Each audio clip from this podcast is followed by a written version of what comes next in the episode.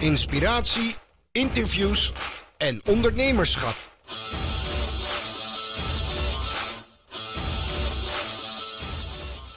Koen, laten we lekker beginnen.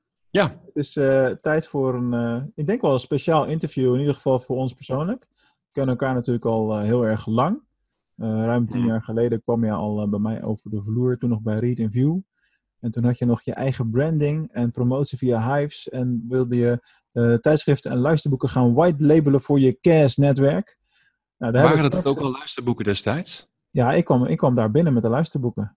Ja, ja, ja. Wauw, oké. Ik dacht dat het alleen toen had, jij, toen had jij in elk geval niet gedacht dat je later uh, zou gaan doen wat je vandaag de dag doet. Dat weet ik wel zeker.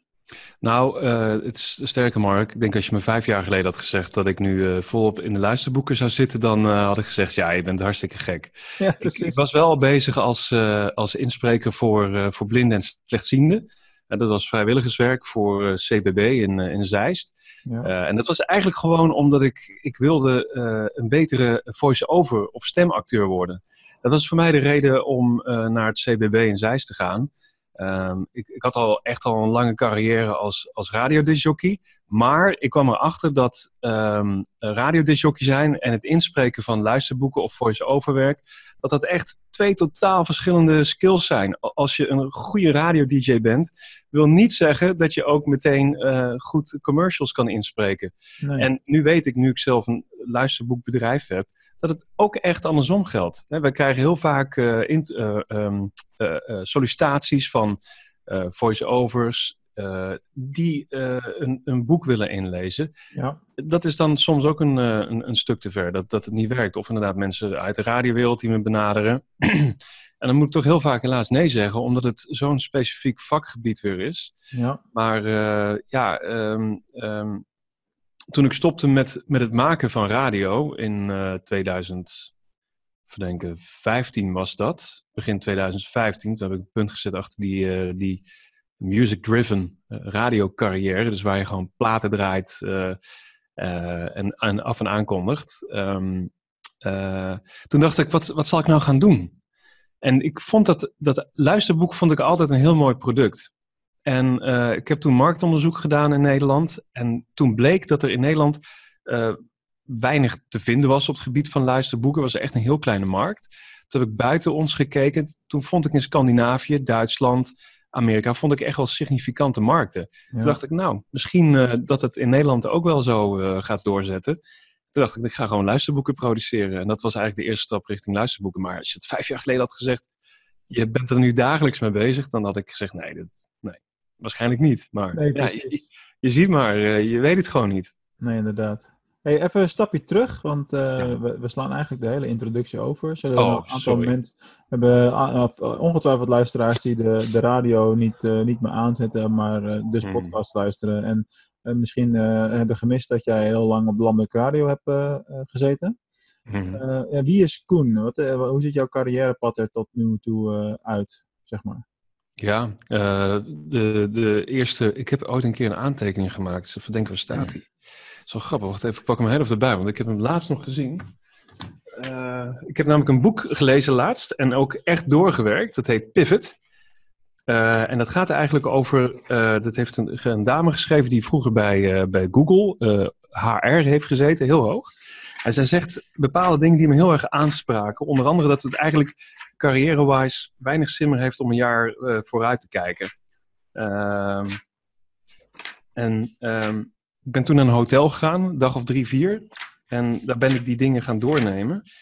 Even kijken hoor, als je nog even één seconde hebt. Dit is natuurlijk het minst interessante nee, opname. Het is super maar, spannend. Uh, ja, vind je, vet. ja je, houdt, uh, je houdt de spanning hoog. Ja, oh man. Mensen ik hoop die luisteren en niet kijken, uh, kom bladen druk. Ah, kijk, hier heb ik het. Hier, hier, hier. Kijk, kijk, kijk, kijk. mijn krabbels, mijn krabbels.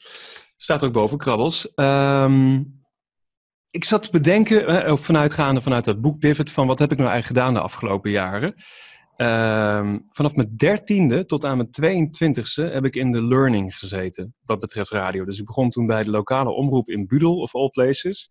Um, en uh, ja, die jaren tot aan mijn 22e, die bestonden uit het leren. Het leren van het vak, het opdoen van kennis en het Mhm. praktijk brengen binnen een omgeving die risico laag is.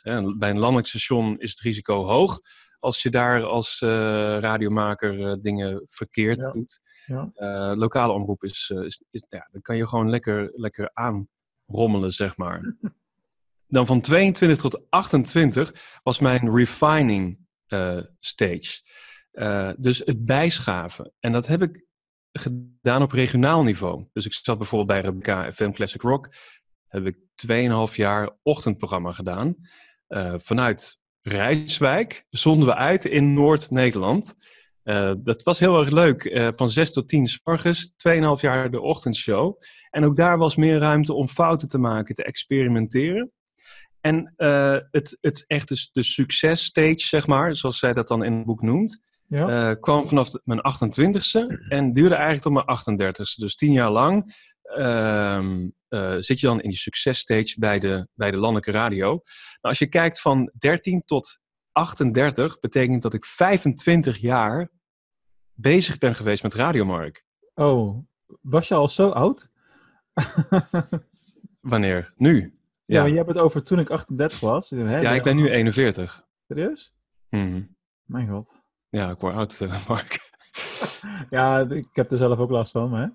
Maar die 38 heb ik tot en met eh 42 heb ik opgeschreven, is dan een pivot period voor mij. Hmm. Om te kijken, wat ga ik nou eigenlijk doen na die, eh, na die eh, 25 jaar radio? Dus dat is eigenlijk gewoon mijn achtergrond. Ik heb ook wel studies gevolgd. Ik heb grafische opleiding gedaan.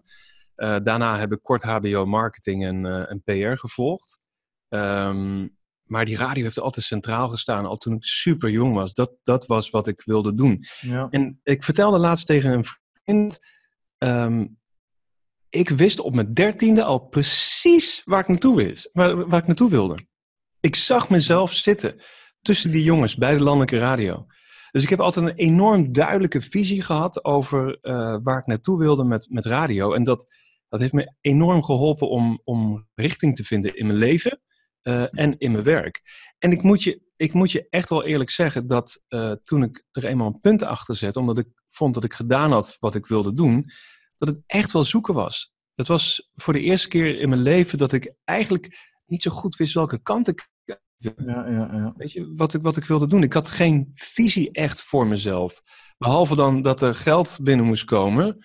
Eh, want ik was niet echt heel slim omgegaan met geld. eh, terwijl ik Dat- best veel verdiende bij de radio. Dat hoor je echt heel vaak eh, van, ik heb meerdere radio-dj's nu geïnterviewd, dat hoor je echt vaak. Ja, dat is logisch. Maar dat is een beetje hetzelfde als bij topsporters. Hè? Je, bent Ja. met, het- met inhoud bezig en je staat er niet bij stil dat, bij dat, dat die inkomsten ooit ook weer stoppen.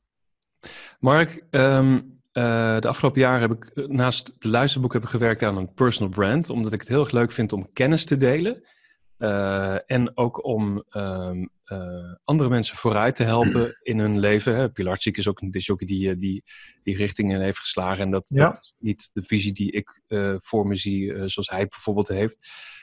Maar hij doet hartstikke mooi werk. Ik denk dat heel veel mensen daar, daar iets aan hebben. Drie, de jongens van 365, die bereiken enorm veel mensen. En, maar ik vind het gewoon mooi om, om kennis te delen, om, om, om mensen een stap vooruit te, te helpen zetten. Dus aan, aan die personal brand ben ik gaan bouwen in, op de achtergrond de afgelopen Mm. jaar. En eigenlijk al toen ik eh, de laatste jaar dat ik bij de radio zat, gewoon echt nadenken van wat wil ik nou eigenlijk gaan zeggen. Ehm, eh, maar ook dingen die ik vond die nog misten in mijn eigen leven, om die eerst op te ruimen, om te zorgen dat dat klopte. Eh, en dan gaat het bijvoorbeeld om het financiële stuk. Eh, ons wordt niet geleerd in school, ons wordt door de meeste ouders niet geleerd hoe wij met geld moeten omgaan. Mhm. Hè, ehm, eh, de meeste mensen leven letterlijk van, eh, van salarisstrook naar salarisstrook. Wat er binnenkomt, gaat op. Stopt die stroom, dan, eh, dan hebben ze niks. Ja. Als je kijkt dat de gemiddelde, gemiddelde vermogen van Nederlanders nu in deze tijd, dat werd laatst gepubliceerd door het CBS, ehm, dat het 28.000 euro is. Het gemiddelde vermogen van Nederlanders. In een periode waarin de huizenprijzen heel hoog zijn. Dus dat, hè, die, die overwaarde wordt daarin meegeteld al. Oh ja, dat vroeg ik me al af. Hebben we het dan over cashflow? Of, eh, Nee, het is gewoon je, je netto vermogen. Dus al je bezittingen minus je schulden. Maar dat is nog niet eens waar je aan kan komen. Dat is dan vaak minder nog. Nee, die overwaarde, dat, dat, is, dat, is, dat, is, dat kan je niet eruit halen. Dus Precies. Als je die eruit zou eh, laten uit je netto vermogen, dan, eh, ja, dan zou je weer een heel ander verhaal krijgen. Maar ik vind dat schrijnend, 28.000 euro. Veel mensen werken hun hele leven keihard om op het einde van hun leven eigenlijk niks over te hebben. En dat, dat is zonde. Mhm. Daar kwam ik heel duidelijk achter. En eh, een jaar of drie geleden heb ik tegen mijn inmiddels vrouw gezegd, we zijn half jaar geleden getrouwd. Ik zei, joh, wij moeten het gewoon helemaal anders gaan doen. Ehm, want als we het op deze manier blijven doen samen, ehm, als ik straks 65 ben of 70, wat hebben we dan? Dan, dan, dan hebben we eh, geen groot, eh, hebben geen vermogen opgebouwd waar we van kunnen leven. Dus de optie is dan, nou, dan, dan val je terug in de bijstand of je krijgt misschien een klein pensioen of eh, je moet door blijven werken. Dat zou ook kunnen als je niks opbouwt. Ja, dat kan, maar er kan ook nog onderweg van alles gebeuren eh, natuurlijk. Er zijn ook voorbeelden te over van mensen die eh, een pensioen weer in hun bedrijf hebben gestoken en dan uiteindelijk eh, met niks bleven, bleven zitten, zeg maar. En, Mhm. en goed, voor jou geldt het als Maar ondernemer. hoe kan dat, Mark? Wat? Hoe kan dat? Dat is omdat, en ik zeg niet dat, dat die mensen iets verkeerd doen, of dat het, maar het is misschien niet de slimste keuze op dat moment. Op het moment dat je een pensioen aan het opbouwen bent, om dat dan in je bedrijf te steken. Ja. Ik zie het echt als twee stromen. Je bent bezig om voor eh, later iets op te bouwen. En daar moet je eigenlijk dan van afblijven. Ook Dat is, je- maar dat is situatieafhankelijk, Koen. Want ik ken, het- ik ken zelf een specifieke situatie waarbij dat voorgekomen is. En Mhm. dat had ook te maken met familiaire banden. Ja. En, eh, en loyaliteit tussen eh, ouders en, en kinderen. En op het moment dat dat soort zaken een rol spelen, dan gaat de Mhm. ratio het vaak verliezen. Ja, dat is wat er vaak misgaat. De ratio, die, die, die is weg inderdaad. En dan is het eigenlijk heel simpel. Dan maken mensen gewoon domme beslissingen. Ja. Eh, en ehm, je, wij bespreken thuis heel vaak, ik bespreek heel vaak met Rosanne, we moeten slimme dingen blijven doen. Dat is ook precies waaronder ik straks de boel ga branden, namelijk onder super smart. Eh, omdat ik ervan overtuigd ben dat mensen gewoon slimme beslissingen kunnen maken. Mhm. Ehm, en dat betekent dus inderdaad dat, dat als dingen te emotioneel worden, hè, bijvoorbeeld dat je huizenkoorts krijgt. Heel veel mensen hebben huizenkoorts. We moeten nu een huis! We moeten nu! En dan wordt er een huis gekocht, maar dan wordt er misschien niet goed nagedacht over de lange termijn gevolgen ja, van ja. die hoge hypotheek. Of mensen hebben een huis en kopen ze nog een huis. Eh, hebben ze een dubbele hypotheeklast. Eh, Ja. Oké, dat huis moet nog verkocht worden. Ja, dat gebeurt wel, want de markt is heel goed. Als dan in één keer de markt inzakt, heb je misschien twee huizen. Dus het, het, het is super belangrijk om slimme dingen te blijven doen. Heb ik geleerd eh, de afgelopen jaren. Eh, en, eh, en na te denken voordat je handelt. En dat klinkt misschien als, oh ja, dat is logisch. Maar je moet dus weten hoe ongewoon deze dingen zijn die mijn oma vroeger wel deed. Ja, maar dit is, nou, twee dingen. Dit is echt ook weer een goed voorbeeld van dingen waarvan ik praktijkvoorbeelden genoeg heb gezien om me heen. Hmm. Waarbij het handelen niet eh, aansluit op wat het meest ideaal zou zijn, financieel gezien, of het meest verstandig zou zijn. Maar waarbij emotie en eh, het weer wint van, van ratio. En ook bijvoorbeeld mensen die nog iets willen doen omdat ze een ziektebeeld voor zich hebben. En eh, tijd is een factor geworden en dat soort zaken allemaal. Dan gaat de ratio het nooit meer winnen. Dat Ja. is één. En twee, is, daar raakt ook iets essentieels. Van jouw oma deed het nog wel. Eh, ja, daar hebben we natuurlijk in een paar generaties aardig wat kapot gemaakt. Zo, het, het, het boeren, het boeren slimme verstand. Dat Ja. zijn we voor een groot deel kwijtgeraakt. Ja. Eh, en dat is ontzettend jammer, want daardoor komen mensen eh, ongelooflijk in, in de problemen. En wat ik heb geleerd ook de afgelopen jaren is dat eh, financiële zaken, hoe je het ook went of keert, of je nou vindt dat we in een kapitalistische samenleving moeten of niet moeten leven. Hè, er wordt ook veel gesproken over de haves, have-nots. eh, misschien moeten we meer naar een socialistisch systeem. Hoe dan ook, het geld is zo'n zo'n groot en belangrijk onderdeel van je leven. ehm, dat je daar niet omheen kunt. Ja. Je kan dat niet eigenlijk aan laten rommelen. Kan wel, maar als je ergens in gewoon waggelt, eh, in bijvoorbeeld studieschulden, in schulden rondom eh, een bedrijf, eh, je waggelt daar gewoon niet zomaar uit. Mhm. Hè, als je overgewicht hebt, je waggelt heel makkelijk in, in, een dikke, in een dikke buik. Dat is echt heel gemakkelijk, Mark. Letterlijk dan? Of. Letterlijk waggel je in een dikke buik. Het is niet zo moeilijk. Je gaat op de bank liggen. Je kijkt naar Netflix. Je bestelt vijf keer per week bestel je eten. En je wordt vanzelf dik. Je waggelt erin. Maar afvallen, dat is wel een ander verhaal. Ja. Je waggelt niet zomaar er 15, 20 kilo vanaf. En hetzelfde geldt ook met schulden.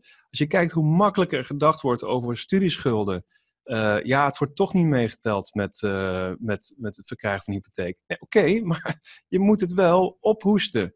Je moet het wel betalen. Uh, ik zag laatst ook een verhaal eh, online van een vrouw die inderdaad studieschulden had. Ze had een telefoon op afbetaling en, en, en nog iets. Daardoor super diep in de schulden geraakt. Maar dat komt toch gewoon echt bij, weet ik veel, driekwart van de mensen voor. Dit, dit is gewoon standaard procedure bijna. Ja, exact. Daarmee, daarmee, zeg ik overigens niet dat het goed is. Nee, nee, helemaal niet. Het is helemaal niet goed. Het is, maar dit is gewoon wel de standaard. Ja, het is de standaard geworden. Ja. Had inderdaad twee generaties geleden was dat echt niet de standaard. Uh, nu is het standaard. Ik heb niet het geld om die tv te kopen. Maar ik koop die tv toch op afbetaling. Ja. Ik heb niet het geld om die auto te kopen. Weet je, ik koop die auto op afbetaling.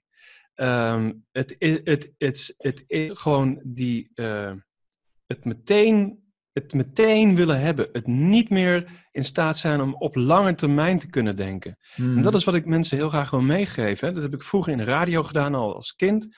Lange termijn denken. Um, wel in het huidige moment feest vieren en uh, leuke dingen doen en genieten van je leven, maar ook lange termijn denken, daar een plan voor maken. Ja. Uh, volwassenen maken een plan en voeren dat uit. Kinderen doen wat, wat, uh, wat goed voelt. Meeste volwassenen maken geen plan en voeren dat niet uit. En dat komt ook omdat ons dat eigenlijk niet geleerd wordt. Ik bedoel, mijn ouders hebben mij dat ook niet geleerd. ik heb het ook zelf maar dat is natuurlijk de essentie. Hè? Ik bedoel, wij schelen niet zo heel erg veel qua, qua leeftijd. Dus qua, in die zin zijn we generatiegenoten. Maar als ik nadenk over hoe mijn ouders daarmee omgingen en hoe het leven van hun, van hun ingericht was. Ja. ja, wij leren het weer van hun. Dus we hebben het al sowieso verkeerd geleerd. En wij Ja. zijn nu eigenlijk misschien wel weer de oudste generatie die op zichzelf ontdekt dat het eigenlijk ook weer anders kan. Ja, klopt. Weet je, ja, en het is ook geen, eh, het is ook geen schuld, eh, geen vingerwijzing naar, eh, naar onze ouders. Ze hebben ook gewerkt. nee, dat weet ik inmiddels. Ik, heb, Ja, ja. ik ben vroeger wel boos geweest op mijn ouders om allerlei redenen. Maar ik weet ook, en dat is gelukkig opgelost, en ik heb nou een goede band met mijn ouders. Ehm, ehm, maar zij werkten met de informatie die ze hadden. Ja. En ik heb heel vaak gedacht van, goh, misschien had je nog wat meer informatie kunnen opzoeken. Maar ja, er was toen ook minder vindbaar. Je hadden niet even de mogelijkheid om te googlen. Nee, Mark, er is, oh mijn god, er is zoveel informatie beschikbaar op dit moment. Daarom is alles rondom persoonlijke ontwikkeling en persoonlijk leiderschap nu in de vogelvlucht en in de sneltreinvaart aan het gaan. Ja, ja, ja, en terecht. Ik, ik bedoel, je hebt geen diepe zakken meer nodig om, ehm, om jezelf te onderwijzen. Kijk, die boekenkast hier, hè, die hier staat. Ja, staan allerlei boeken in. Het gaat allemaal over business, marketing, zelfontwikkeling, eh, leiderschap. Die boeken die kosten eh, misschien 15 euro. Het zijn er veel nu in, in de afgelopen 14, 15 jaar. Uh, maar het is niet zo dat die informatie één niet beschikbaar is voor iedereen, want die informatie is voor iedereen beschikbaar.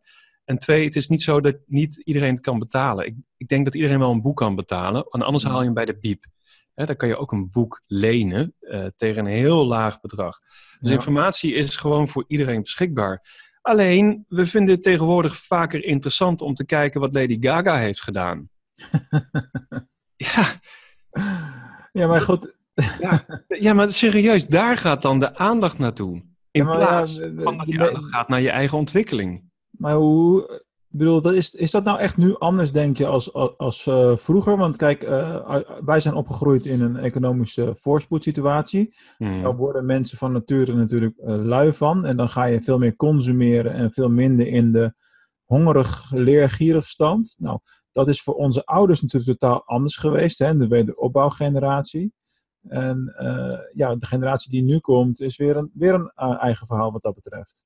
Mhm. Ja, zeker. Eh, kijk, de generatie die nu, eh, die nu eh, de werkvloer opkomt, dat zijn kinderen die inderdaad de recessie hebben meegemaakt.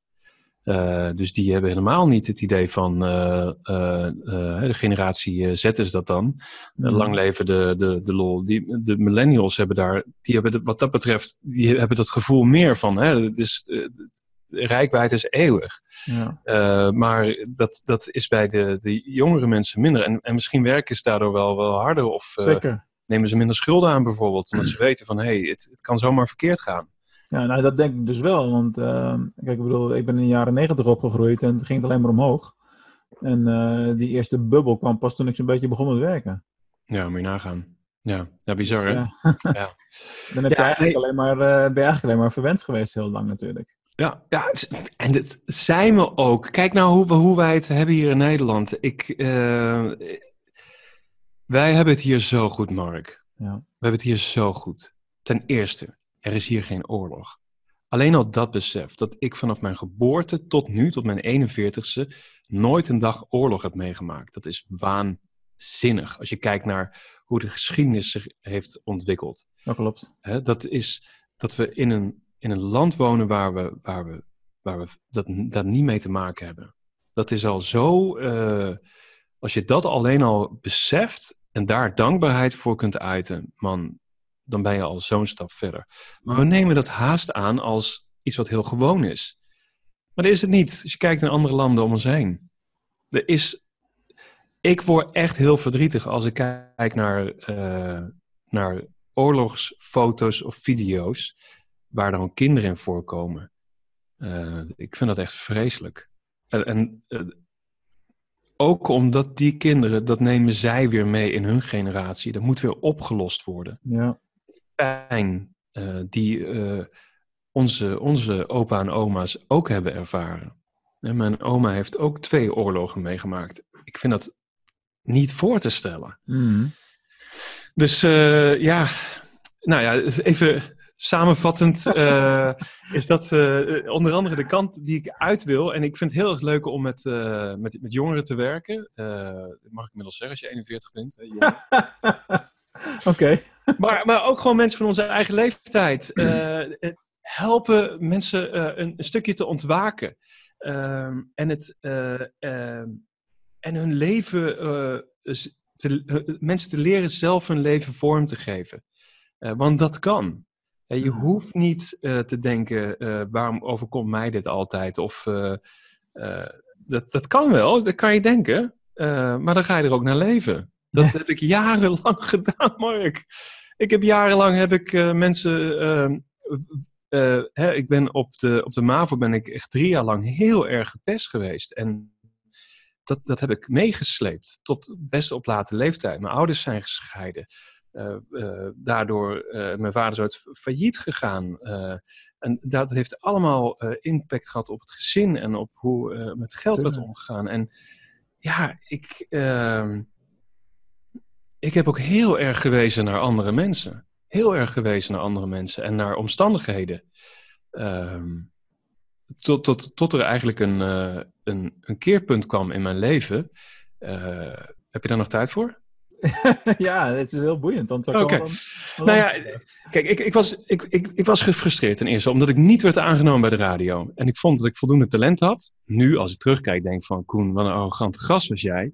Je had misschien wel wat talent, maar je skills waren nog helemaal niet goed genoeg. Je had, je, ze konden je gewoon nog niet helemaal niet op, op een programma zetten op een landelijk station. Want je was gewoon niet goed genoeg. Zo simpel is het. En dat wist ik ergens ook wel. Maar ik wilde gewoon een baan. Maakt niet uit hoeveel ik verdiende. Laat me gewoon radio maken. Mm. En die kans kwam uh, toen iemand op Curaçao een radiostation wilde opzetten. Uh, de investeerder was toen de, de oprichter van Exact Software, Rinus Dekker. Um, en uh, nou, die, heeft, die heeft geld bij elkaar gelegd en heeft gezegd: joh, uh, tegen iemand anders, haal maar vijf jongens uit Nederland. Ik zag die, die, die, die baanbeschrijving op radio, radio.nl stond dat destijds. En ik dacht, daar moet ik heen. daar moet ik heen. Dus ik heb gesolliciteerd. ik ben uitgenodigd voor een gesprek. Er waren 70 mensen die op gesprek kwamen. En ik heb voor de eerste keer in mijn leven dit gedaan, Mark. Ik, heb, ik zat aan tafel met die man, ik deed dit ik moet deze baan.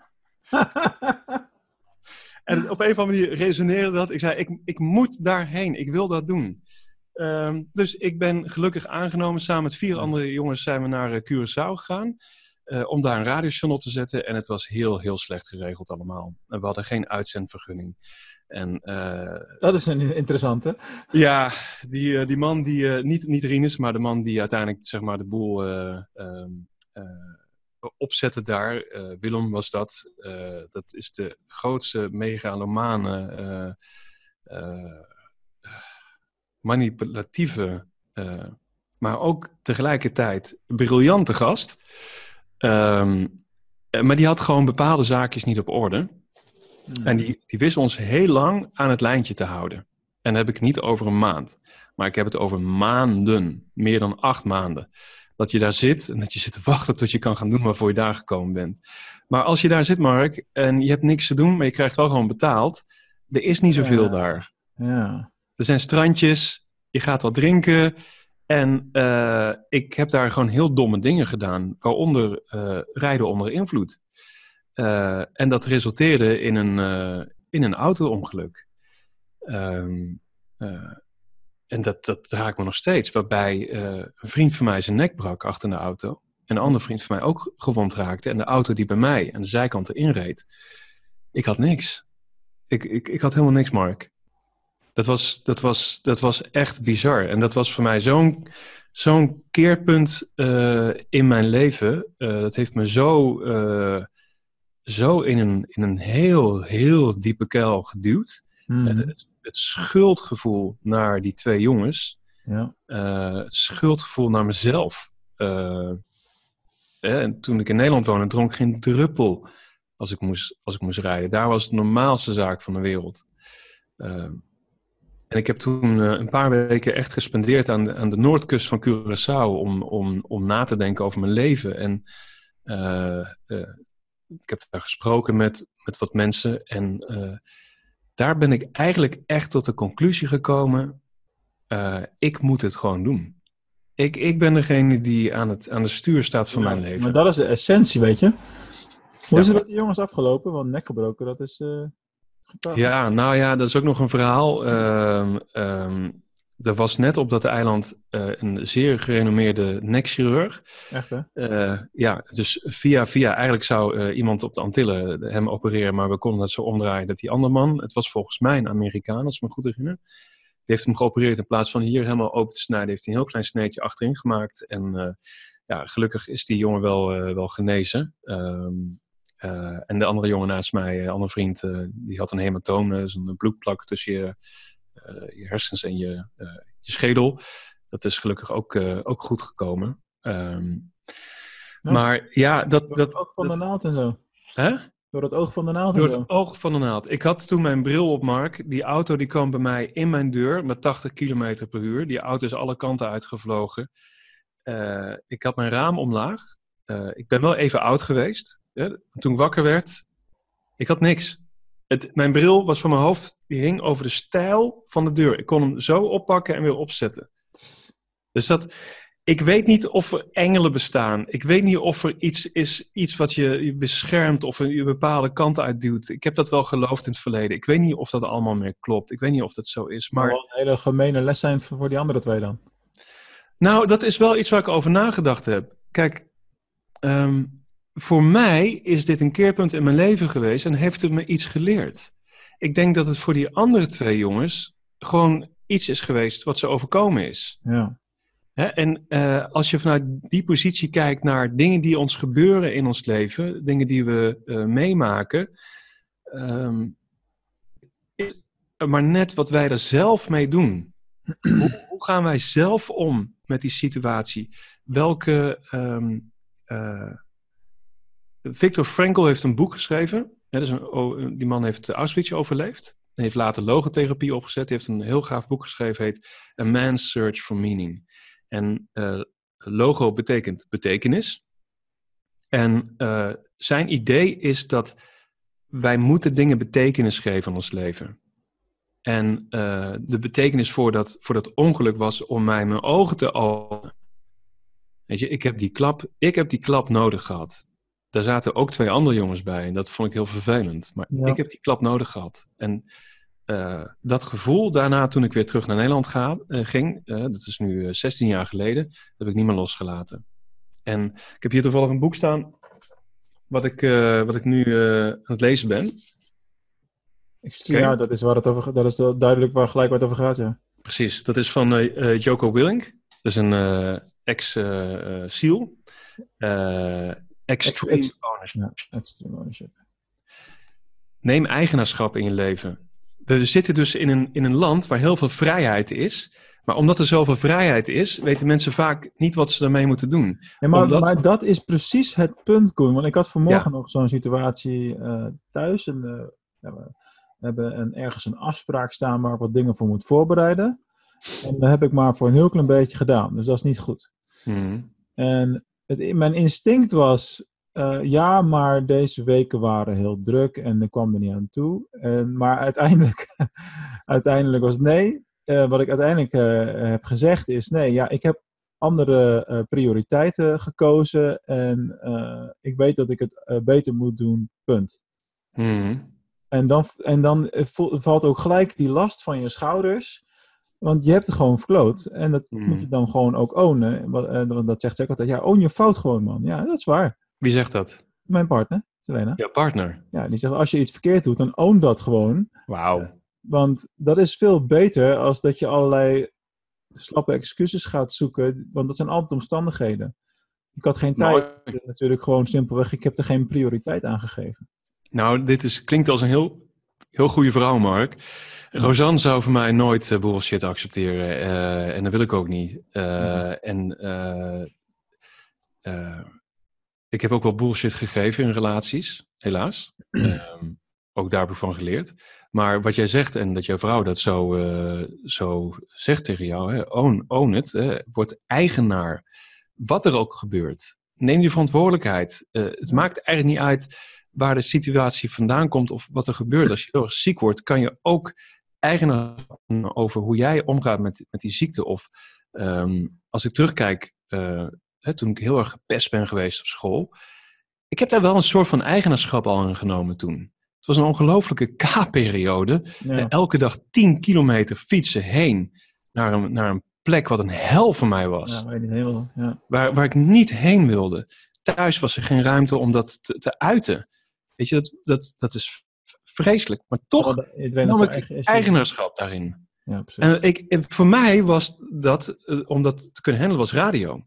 Daar, daar was mijn wereldje, daar, daar leefde ik. En eh, ja, ik geloof daar echt heel erg in, Mark. In, eh, in, in eigenaarschap en verantwoordelijkheid. ja. Naast, naast vrijheid. Maar het gaat vaak mis op het stuk eigenaarschap nemen en, en verantwoordelijkheid. Eh, omdat het gewoon ook niet altijd even leuk is. Nee, dat is zo. het is gewoon niet altijd even leuk. Nee, dat klopt. Ja, Laten we even nog. eh, eh, we zijn lekker filosofisch bezig. En Ja, ja, als heerlijk, we zo doorgaan, zijn we, wordt het een interview van drie uur. nou, kom maar op. Ik heb nog, ik heb nog wat meer opnames vandaag. Oké, oké, oké. Ehm, ik wil eventjes naar het stukje van, eh, van de luisterboeken. Daar heb ik natuurlijk boven interesse in. Dat is heel vreemd. Ja. Ehm, hoe is dat begonnen voor jou? Dat je, op een gegeven moment was radio eh, ja, werd minder. En eh, ja, ergens is een, het moment geweest dat je dacht: ik moet in de luisterboek iets doen. Nou, ik, ik heb nooit gedacht, ik moet in de luisterboeken iets doen. Maar het volgende, ik ga weer even, mezelf weer even omdraaien. Eh, waar staat hij? Waar staat hij? Even kijken of ik hem kan vinden hoor. Oh ja, daar staat hij. Dit kleine boekje, dat heeft mijn leven veranderd, zeggen mensen dan. Dat heeft mijn leven veranderd omdat ik actie heb ondernomen over wat erin geschreven is. Het heet Rich Dad, Poor Dad. Ah, Van- ja, die ken ik wel. Robert Kiyosaki. Ja. Rich Dad Poor Dad is, eh, en hij heeft daarna de Cashflow Quadrant eh, geschreven. En nog een paar. Ja. En nog een paar andere inderdaad. Maar het idee eh, hierover gaat heel erg over assets en liabilities. En ehm, ik las dit boekje in de trein, zo onderweg naar de studio, waar ik een radioprogramma ging maken. En ik, ik, ik kon niet wachten tot mijn programma af was. En ik weer dit, terug... is, dit is diep, eh, man. Want weet je dat ik gewoon letterlijk hetzelfde. Dat boek wat jij daar hebt, Ja, dat heb ik in die tijd geluisterd. ja. Voordat ik zelf met uitgeverij begon. Ja. die dan later door jou overgenomen is. Want dat was precies mijn gedachtegang. Ik moet gewoon zoveel mogelijk luisterboeken produceren. En die Ja. worden tot een lengte van jaren verkocht. En daar, daar komt dan dus een cashflow uit. Ja, ja, ja, ja. Ja. is wel natuurlijk. Pas, passief inkomen. Ja, Eh, eh, wat je hieruit leert uit dit boekje is het verschil tussen assets en liabilities. Dan gaan we even terug naar het gesprek hier, een klein stukje daarvoor. Hè, over, hey, ik wil die eh, tv, maar ik heb eigenlijk geen geld, maar ik ga hem dan maar op afbetaling kopen. ja, Het gros van de Nederlanders, het gros van de mensen, koopt een bank, eh, koopt een auto, eh, koopt allemaal dingen waarvan Kiyosaki zegt, dat zijn liabilities. ja. Asset zorgt ervoor dat er geld in jouw zak komt, een liability haalt geld uit jouw zak. Maar, dat ziet, maar hij zegt, hij ziet een huis ook als een liability. En dat is natuurlijk altijd een eh, voer voor discussie bij veel mensen. In essentie, totdat jouw huis is, eh, is afbetaald, of je het, eh, weet je, als je, niks, als je het ni- niet verhuurt, blijft het natuurlijk een liability. Eh, ook als het al afbetaald is en je woont erin, want dan moet je nog steeds bijvoorbeeld je- Belasting en zo. ja, belastingen en gemeentelijke heffingen en zo betalen. Ja, ja. Onderhoud. Ja, inderdaad. Ja. Maar dat, dat was, ik heb heel erg gezocht naar een, een manier om, ehm, eh, om passief inkomen op te bouwen. Ehm, en heb ik ook daarvoor al voor de luisterboeken gedaan met bijvoorbeeld boekschrijven.nl. Ja. Dat is een website die ik heb opgezet. Eh, ik heb negen jaar lang eh, naast een radioprogramma een webshop gehad. Die nog steeds bestaat. Die heet fotopuzzleshop.nl. Ik wilde er al niet over beginnen. Maar Ja, ja, het is wel onderdeel van, eh, Mark. Allemaal, leer, allemaal speeltuintjes waarin ik heb geleerd over ja. online ondernemen en ondernemen in zijn geheel. Maar goed, ja, met die luisterboeken, ik, dat uitgeven, het uitgeven van een luisterboek of een, of een boek. Een, een boek is het zo'n beetje het oudste passieve inkomenmodel wat er maar is. ja. Het bestaat al honderden jaren. Als jij een boek schrijft en je geeft dat uit via een uitgever, eh, als het over 50 jaar verkocht wordt, krijg je er nog steeds geld voor. ja, inderdaad. Dat, dat is passief inkomen. En ik denk, eh, Mark, dat jij, jouw idee was heel goed rondom die luisterboeken. Alleen de timing was gewoon, eh, was gewoon een beetje off voor jou. Ja, ik was te, te vroeg. eh, Je was te vroeg. Daarna is mijn interesse ook veranderd natuurlijk. Precies, ja. Ja. ja. Ja, eh, eh, wat eh, eh, eh, Kiyosaki ook uitlegt in dit boek, en eh, zo, zo zeg ik het ook vaak over. eh, eh, kijk, even, even wachten. Luisterboeken, ik vind het een prachtig product. Anders was ik het niet gaan maken. Hè, dan, dan had ik bijvoorbeeld ook iets anders kunnen gaan maken, als, ik, als het maar om het even is. Maar dat is niet zo. Ik zit al heel mijn leven in audio, in spraak, in verhalen vertellen, in Ja. in, zoals ik het voel, in verbinding. Ik, ik vind het ook fantastisch om boeken, audioboeken op de markt te brengen, eh, die een verhaal vertellen of die een non-fictieboek wat, wat eh, mensen wat kennis over brengt. Hè? Dat, dus ik vind het echt een prachtig product. Maar ehm, uiteindelijk is mijn bedrijf is een audioboekproductiebedrijf, maar we zijn uiteindelijk een uitgeverij. Hè? En dat, dat is, dat, we maken ook luisterboeken. We hebben hier studio's staan waar we, waar, we, waar we luisterboeken maken samen met stemacteurs en editors en naluistercontroleurs. Ehm, maar net zoals Kiyosaki in zijn boekje uitlegt over wat is het businessmodel van McDonald's, Mark? Wat, wat, wat doet Ja, McDonald's? ja, vast goed. Precies. Meeste mensen zeggen, ja, McDonald's zit in de hamburgers. Nee, ik heb dat gesprek vorige week ook nog met de franchise-nemer van een McDonald's of drie in Noord-Limburg gehad. Oké, Maar ja, hij was natuurlijk ook wel heel erg into the products, want hij huurt het vastgoed. precies. Ja, ja. Dat, is, dat is dan weer de andere kant van de medaille. En daar zit ook voldoende verdienmodel in voor de mensen die dat doen. Alleen moederbedrijf McDonald's is het verdienmodel de vastgoed. En eh, voor de franchise-nemer is het eh, De hamburger. ja, een hamburger. Ja. Maar dus vond jij het heel logisch om dat bruggetje maar gelijk even te maken. Eh, om nu gelijk maar even een, een kantoorpand eh, aan te eh, schaffen met drie spreekcellen. Nou, ik, ik schaf geen ka- kantoorpanden aan. Hey, Eh, dat is, oh, oh, sorry, daar gaat mijn microfoon. Moet je nagaan. Hij is helemaal eh, van Technisch vernuft hier, dames en heren. Technisch vernuft. Eh, nee, ik, ik huur het, hè? even voor duidelijkheid. Ja, ja, Eh, dat, eh, dat, ik, ik koop. Ik zal niet heel snel een bedrijfspand kopen op dit moment, eh, omdat ik gewoon niet weet hoe mijn bedrijf zich ontwikkelt. Mm. En eh, als je bedrijf in één keer eh, explosief groeit en je, je moet eruit, ja, en je krijgt je band niet verkocht, zit je met een bedrijfspand. Ja. Dat is zo. Dus uh, nee, ik, ik huur dat nog. En inderdaad, we hebben nu uh, één studio staan, maar we gaan naar drie studio's. Uh, we hebben in Utrecht een opnamefaciliteit nu één en in Zaandam één. en daarnaast werken we veel samen met stemacteurs die ook thuis gewoon echt een heel goede studio hebben staan. Die begeleiden we ook als een stemacteur, bijvoorbeeld een Rolf Foy, die hebben we geholpen. Um, zij het passief, maar wel hebben gezegd: oké, okay, je, je, kan bijvoorbeeld deze spreekcel kopen. Uh, deze jongen, Dion, die moet je even mailen, want die kan je helpen met de akoestiek. Uh, en dan, dan staat daar gewoon thuis een heel goede studio. Ja. En dus kan die, die stemacteur kan thuis inspreken. Um, dus je hebt niet per se uh, tien studio's nodig. Ja, kijk, als wij een capaciteit, ondercapaciteit hebben, dan, dan moeten we door, zoals nu ook. Ik wil gewoon dat we iets meer uh, studio's hier hebben staan. Um, en dat is handig en uh, ook nodig op dit moment. Maar ja, als dat niet meer nodig is, moeten ze ook weg kunnen. Dus we kijken ook altijd wel naar, oké, kunnen we iets kopen wat als we het niet meer nodig hebben, dat we kunnen verkopen. Ja, ja. En we, we, timmeren niks vast aan wanden of zo. Dus ik probeer altijd mijn bedrijf gewoon super lean te houden. Uh, je overhead zo, zo, zo laag mogelijk proberen te houden. Dus ja, dit wordt een, hè, die verhuizing wordt een bump in overhead voor mij. Uh, en dat vind ik ja, spannend. Ja, die, die, die sprongen die heb je af en toe als ondernemer. Hè? Dat gaat, dan, zeker. gaat nooit in een geleidelijke lijn. Dat is altijd in één keer bam. Ja, ja, nou ja, ik weet niet of het in één keer is, Mark. Nou ja, oké. Okay. Ja, als het goed is niet. Als het goed is, zie je het, aan, uh, zie je het aankomen. ja, dat klopt. en dan kan je voor reserveren, hè, als je het ziet aankomen. Dat, dat, dat, ja, maar dat is nou weer typisch zoiets van uh, gezond management van je, van je cashflow binnen het bedrijf. Ik bedoel, ja. daar heb ik bijvoorbeeld ook lessen in geleerd. Ik weet nog dat ik drie jaar geleden met personeel uh, werkte en toen helemaal niet bij stil stond om vakantiegeld weg te zetten elke maand. Ja, ik weet helemaal niet of dit gesprek überhaupt nog echt interessant is. Uh, want we gaan volgens mij van links naar rechts. Maar anders moet jij me aangeven of je zegt van... Uh, ja, ik, ik, wil daar ik meer van aan, weten. Ik zit aan het stuur, dus maak je daar niet... Uh, oh, okay, okay, ik, ik, snap dat jij gewend bent dat jij dat meer moet doen.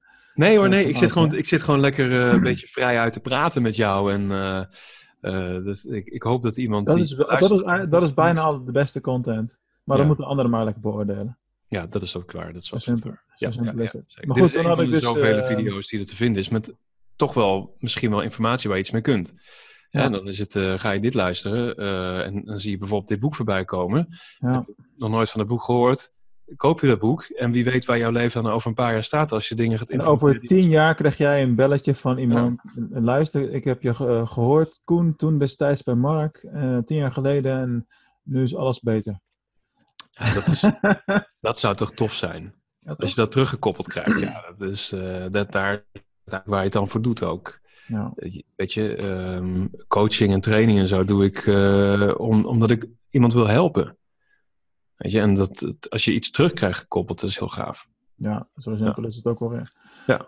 Um, in de luisterboekenbranche zijn er al een paar dingen uh, gebeurd sinds ik gestopt ben. Er zijn nu best wel opvallend veel spelers, in ieder geval meer dan toen. Uh, mm. hoe, dus een stuk of, weet ik veel, drie, vier serieuze uitgeverijen naast de gevestigde grote boekuitgeverijnamen, zeg maar, die er altijd al waren. Waarbij het altijd jarenlang gevecht is geweest van, joh, misschien moet je van je boeken maar eens luisterboeken maken. Dat is natuurlijk ook heel lang zo geweest. Ja. Ja. Hoe ziet dat speelveld er nu uit en hoe onderscheid jij je dan? Ik, uh, of ons bedrijf onders, onderscheidt zich door. Um, uh, kijk, er staat nu één site live en dat is audiobookfactory.nl. Uh, die, die krijgt een kleine rebranding en daarmee richten we ons alleen op de, de grotere uitgeverijen, de grotere literaire uitgeverijen en platforms als bijvoorbeeld Bookchoice. Um, daarnaast komt er een nieuw label. Dat is, die site is bijna klaar. Er is een ontwikkeling geweest. Ik heb het merk het woordmerk kunnen registreren. Het heet Boekora van boek en oratio. Hè? Uh, dus Boekora. Mhm. En uh, gaat zich uh, voornamelijk richten op heel veel mensen die al via Audiobook Factory binnenkwamen. Dat zijn self-published auteurs die van hun boek een luisterboek willen hebben. En dat ook uitgegeven willen hebben. Dus Boekora wordt echt, echt een luisterboekuitgever. Uh, plus we werken samen met wat kleinere, uh, super creatieve, leuke, enthousiaste uitgeverijen. Die, um, uh, die niet de, de, de, kennis, de resources hebben en ook wellicht ook niet willen hebben om boeken als audioboek op de markt te brengen. Omdat hun core business is het, de paperback en wellicht ook het e-book. Eh, en wij verkrijgen dan eh, een licentie op het, eh, op, het, op het recht, op het audioboekrecht. Ja, ja, ja. Wij produceren dat hier samen bijvoorbeeld met de auteur. Bij non-fictie laten we heel vaak de auteur het zelf inspreken, want dat werkt heel goed. Zeker. vind je echt, eh, de stem van de auteur verbind je aan eh, de boodschap van het boek. En dat is gewoon heel sterk. En bij eh, fictie laten we altijd een professionele voorlezer het voorlezen. Mhm. En dan distribueren we het breed naar, nou ja, dan geven we het uit. En dus distribueren het naar alle platformen, eh, downloadshops, eh, streamingdiensten, waar maar audioboeken worden, eh, worden gestreamd. Ehm, en we zien daar echt heel mooie resultaten mee met, met de audioboeken die uit. Heel vaak bij self-published boeken is het zelfs zo dat de audioboek het echt veel beter doet dan de paperback. Ja, dat is wel grappig. Ja, Maar heeft dat niet ook te maken, want dat merk ik ook. Ik, bedoel, ik zie nu nog wel eens downloads eh, in je rapportage van Storytel voorbij komen van mijn boek uit 2014. En denk ik van, ja, jezus hé. Eh, hoe, maar dat heeft dat niet ook nog steeds wel een beetje te maken met het feit dat stel je bent lid van zo'n Storytel en op een gegeven moment heb je binnen zo'n non-fiction genre al helemaal Mhm. het wel gehoord en gezien wat er is. En dan Ja. ga je ook andere dingen proberen die normaal misschien niet je eerste keuze zouden zijn. Ja, het werkt net zoals bij Netflix. Als jij lekker op de bank ligt en je zet Netflix aan, eh, dan ga je even kijken wat is er. Voor dat tientje per maand kan je dan eh, kan je van alles proeven. En als je het bevalt, dan kijk je het. Eh, dat geldt ook voor die streamingdiensten die eh, audiobooks, eh, audioboeken aanbieden. Ja, er is een, een- de, de rempel om een audioboek te, te, te proberen is, is laag. En mensen hè, die bijvoorbeeld een boek van Saskia Noord hebben beluisterd, een eh, bekende schrijfster is dat. Mhm. Ja, dat kan best zijn dat daaronder dan eh, een referentie staat van hey, misschien vind je dit audioboek ook leuk. Ja. Maar dat kan dan best van een redelijk onbekende auteur zijn. Dus eh, er zitten heel veel abonnees in die, in die diensten. Eh, er is veel content, maar dus ook eh, onbekendere auteurs of eh, backlist titels, zoals je dat zo mooi noemt. Ja. De oudere titels, die doen het eigenlijk best goed als audioboek. Dat is overigens, nu ik dat zo zeg, die backlist titels, Mark. Ehm, ik kom dus echt uit de radiowereld en daar lag mijn netwerk. Mhm. En dat is ook wel wellicht een, een, een, leuk leerpunt voor mensen die ook willen gaan ondernemen. Is dat hou er rekening mee dat het lang duurt om je netwerk op te bouwen. Ik Zo, heb een klant die eh, is nu in ja- januari begonnen en daar heb ik bijna drie jaar geleden voor de eerste keer contact mee gehad. Hè, dat je, dat je, je moet leren hoe een branche in elkaar zit. De, de uitgeefmarkt zit heel anders in elkaar dan de radiomarkt. Maar heb je dat aan het begin onderschat?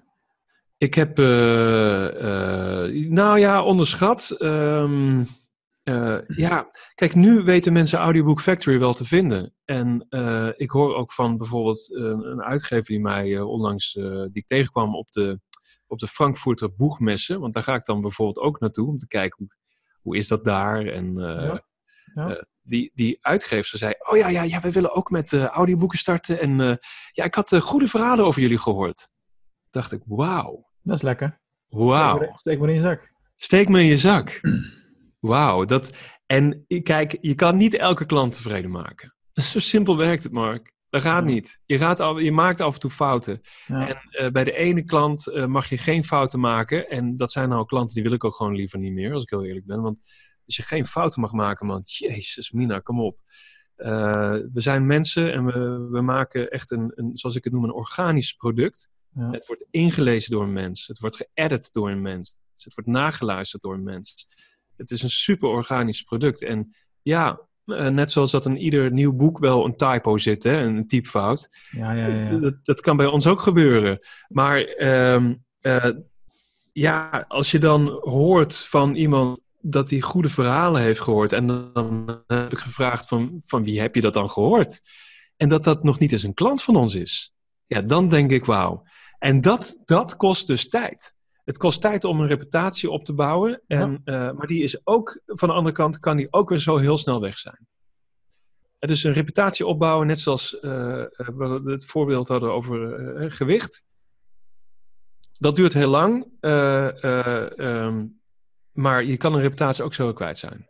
Dat, dat kan ook. Door, Dus, door, eh, noem eens, wat denk je dan aan? Gewoon slecht werk afleveren? Of? ja, bijvoorbeeld slecht werk afleveren. Of, eh, of eh, hoe, hoe, het- kan ook gewoon alleen maar zijn door perceptie, hoe mensen naar je kijken en naar jouw business Hmm. kijken. Ehm, en je hebt gewoon niet alles in de hand, absoluut niet. Nee.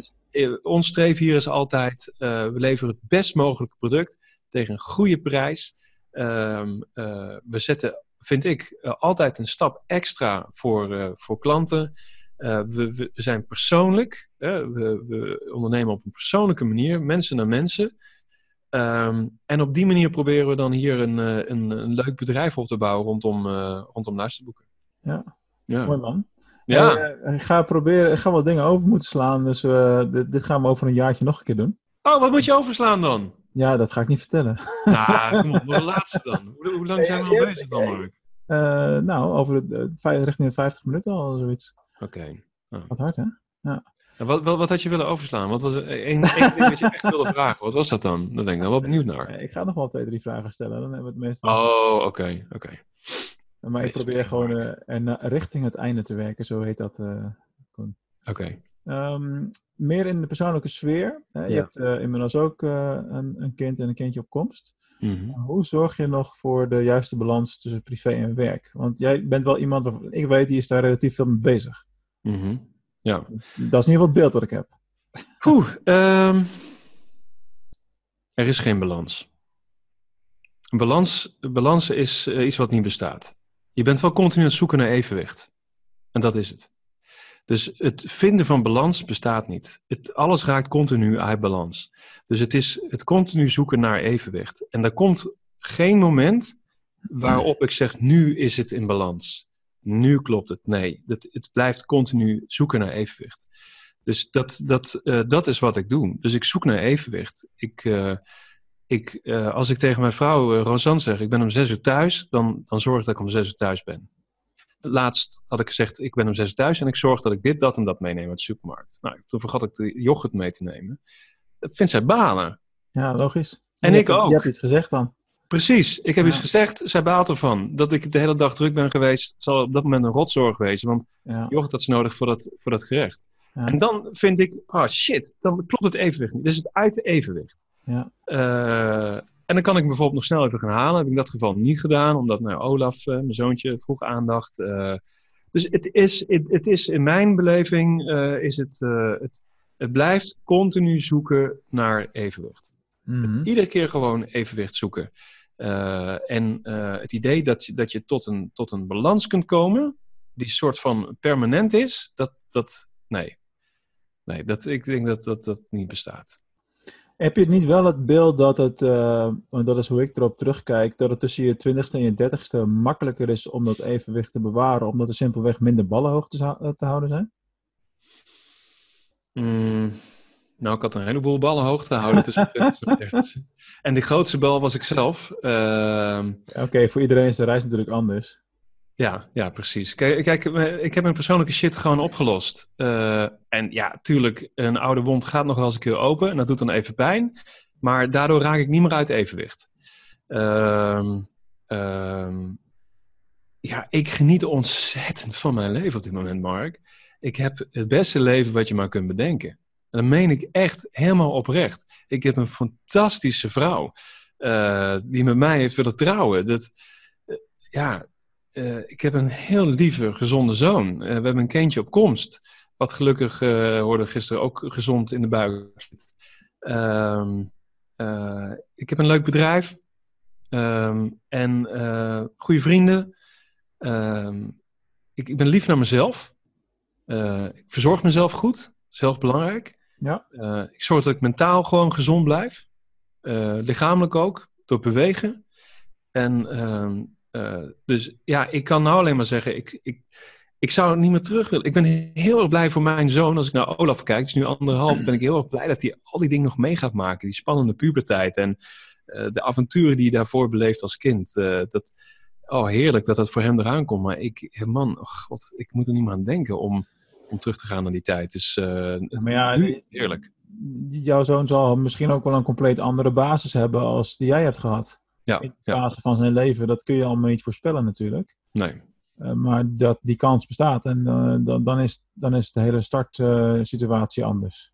Ja, ja, ja, ja zeker.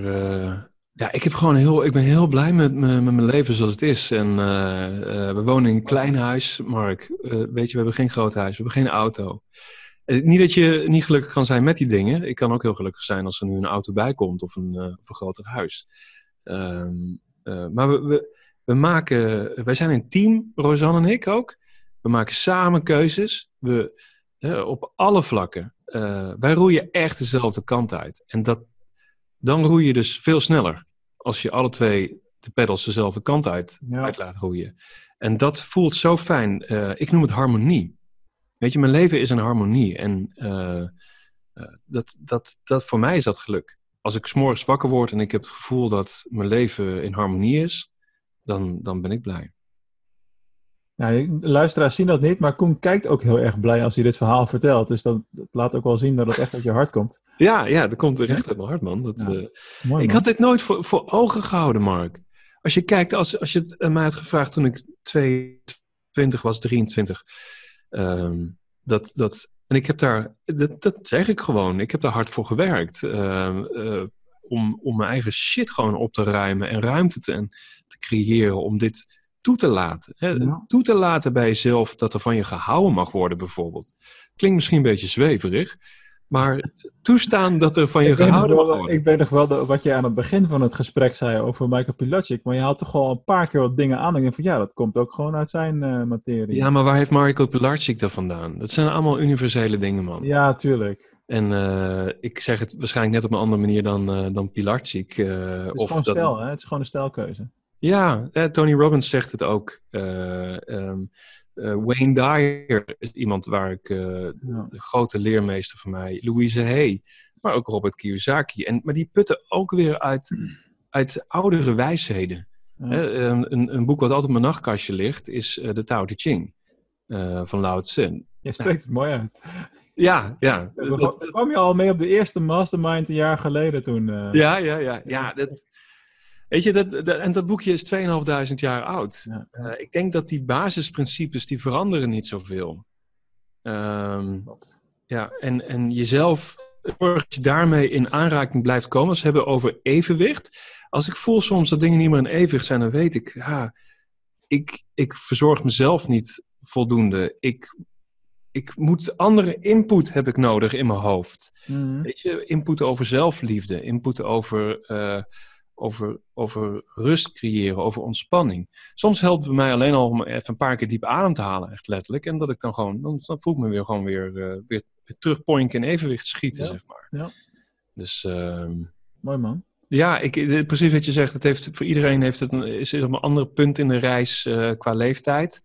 Ehm, eh, ik zou echt niet meer terug willen. Ik, ik vind het heel leuk om vooruit te gaan en oud te worden. Ja. Dat vind ik fantastisch. Ja, het plaatje ziet er mooi uit. We gaan er een eind aan breien, Koen. Ah. eh, ik- ja, ik ga het niet laten zien welke vraag ik nou skip natuurlijk. Dat doen we volgende keer. Wat doen we volgende keer? Andere Oh, die vragenlijst van je. Ja, ik heb de helft over, denk ik. Nee, geintje. Ja, maar kijk, één ding wat ik heb geleerd in de radiowereld. Even afsluiten. Ehm, en dat is trouwens, overigens bedacht ik me van de een reden dat ik ook gestopt ben met radio, is omdat Schwarzenegger, zo, zoals Schwarzenegger zo mooi zegt in zijn, eh in zijn biografie, in Total Recall, eh, wat, er werd vaak gesproken over die bodybuilders met, hij, eh, met wie hij werkte, waren lazy bastards. Lazy Mm. bastards, die wilden niks doen. Ik ben op het einde van mijn carrière in de radio werd ik een lazy bastard. Ah, Weet je, ik, ik, dezelfde effort die er eigenlijk in het begin in zat, stak ik er niet meer in. Ehm, ehm, en eh, ik weet niet meer wat ik het nou echt wilde zeggen. ben- en dat was echt de cliffhanger waar ik naar op zoek was.